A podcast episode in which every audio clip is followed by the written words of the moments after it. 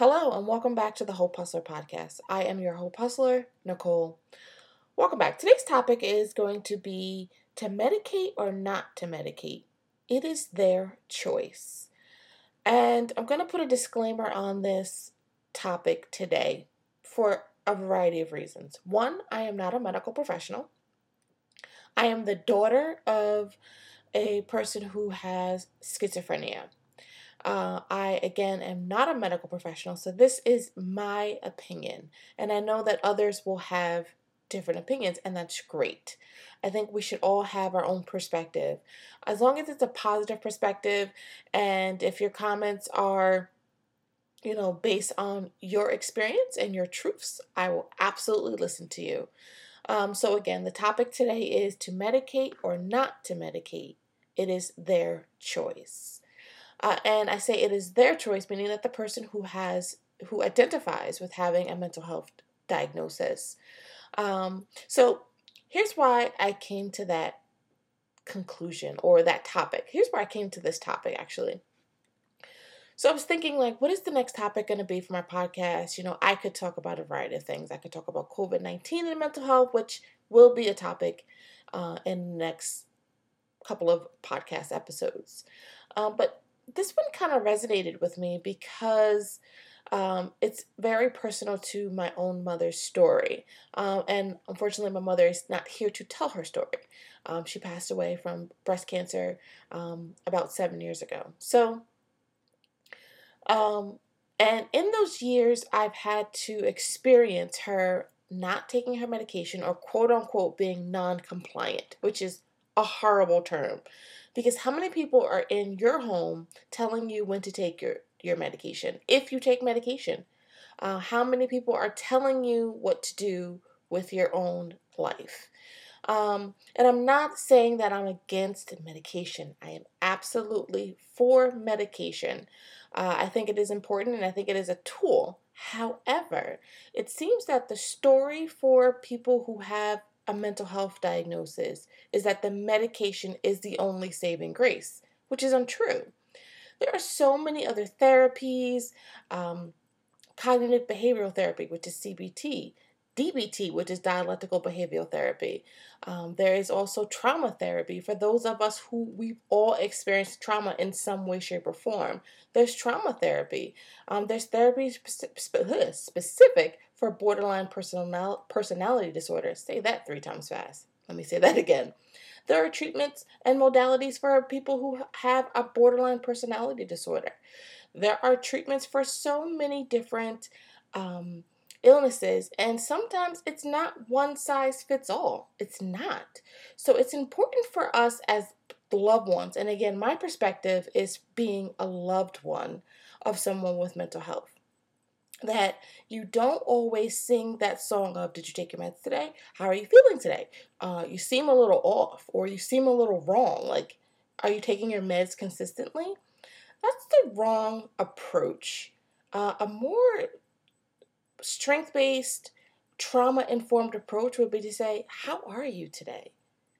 And find out where they are. They could be just sad or angry or frustrated or just perplexed about what's going on in their life and struggling with the thought of having this illness.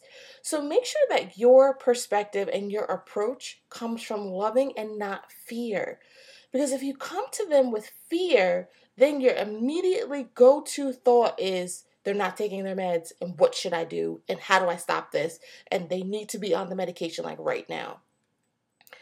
Be mindful of that, that they still have emotions and feelings, and make sure that you're asking about the whole person and not just the part that takes a medication for the illness. Be mindful that they are your son, your daughter, your mother, your sister, your aunt, your uncle, or your friend or your neighbor. Keep that into perspective. Never lose sight of who they are. Um, so, some of the points that I have for today is to be supportive.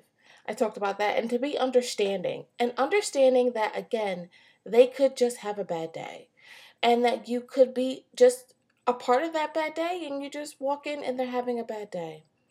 Also, understand that if they have stopped taking their medication, try to find out the why, the when, so you can find out if it's safe for them to resume the medication because you have to be careful of that and to see what is their purpose because everyone has a purpose.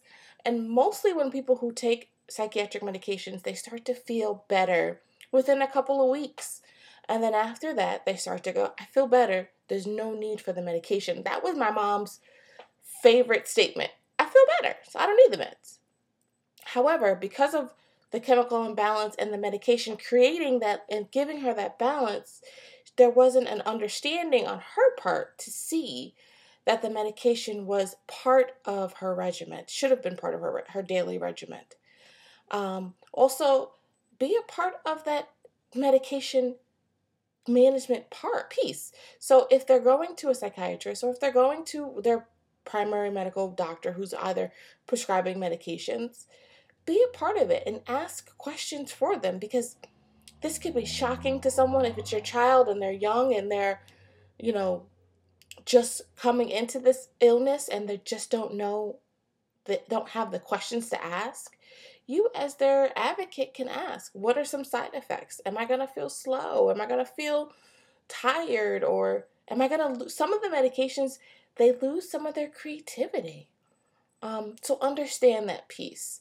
Uh, and again, making sure that they're safe. Safety is a big thing. So I'm not saying that if they choose to stop taking their medications and they're having thoughts of wanting to hurt themselves or others, absolutely an emergency situation. And again, that is another topic that will be had this that will be that I will be talking about this month, um, which will be crisis intervention. So stay tuned for that topic. Um, so be mindful that safety again is your number one goal uh, and making sure that they're safe. So if they're experiencing some de- depressive thoughts, it's okay to have depress- depressive thoughts, but if they're consistent or the medication is not working, because sometimes there's a plateau uh, and you have to be mindful of that plateau. So understand that there could be a variety of things that could be happening within the person, your loved one, and understand that medication is a piece, but not the whole picture, and be supported. The third topic is to be available without judgment. Being available without judgment if they decide that this medication does not work for them, that's their choice and their right. Be mindful of that. And also be supportive and understanding in that and ask questions well, then what is your alternative? Because some people can manage their symptoms with diet, exercise, and therapies. Uh, what happens if that's not the case for your loved one? Then it will require you to be, again, supportive, understanding, and available without judgment.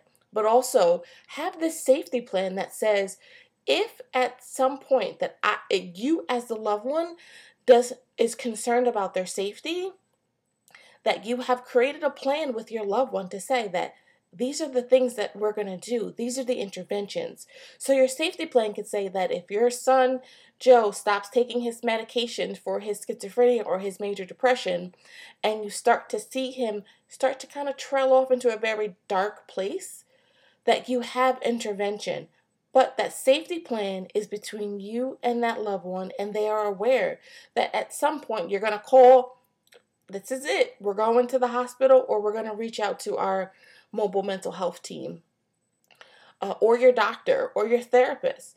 But create that safety plan for your loved one and for yourself. And make sure that you, if they say that the safety plan is only between you and that and your loved one, that's where it stays. Uh, but if you have a very supportive network and you and they want to share it with loved ones without judgment, share it. Um, and be mindful that you are there as their support network uh, and be mindful that you want to make sure that you they feel supportive in any decision that they make. So, thank you so much for listening to today, and I hope that you listened next time uh, for our next topics. Please like, comment, and subscribe to this podcast. It helps me help you, and I thank you so much for your time. Stay hopeful.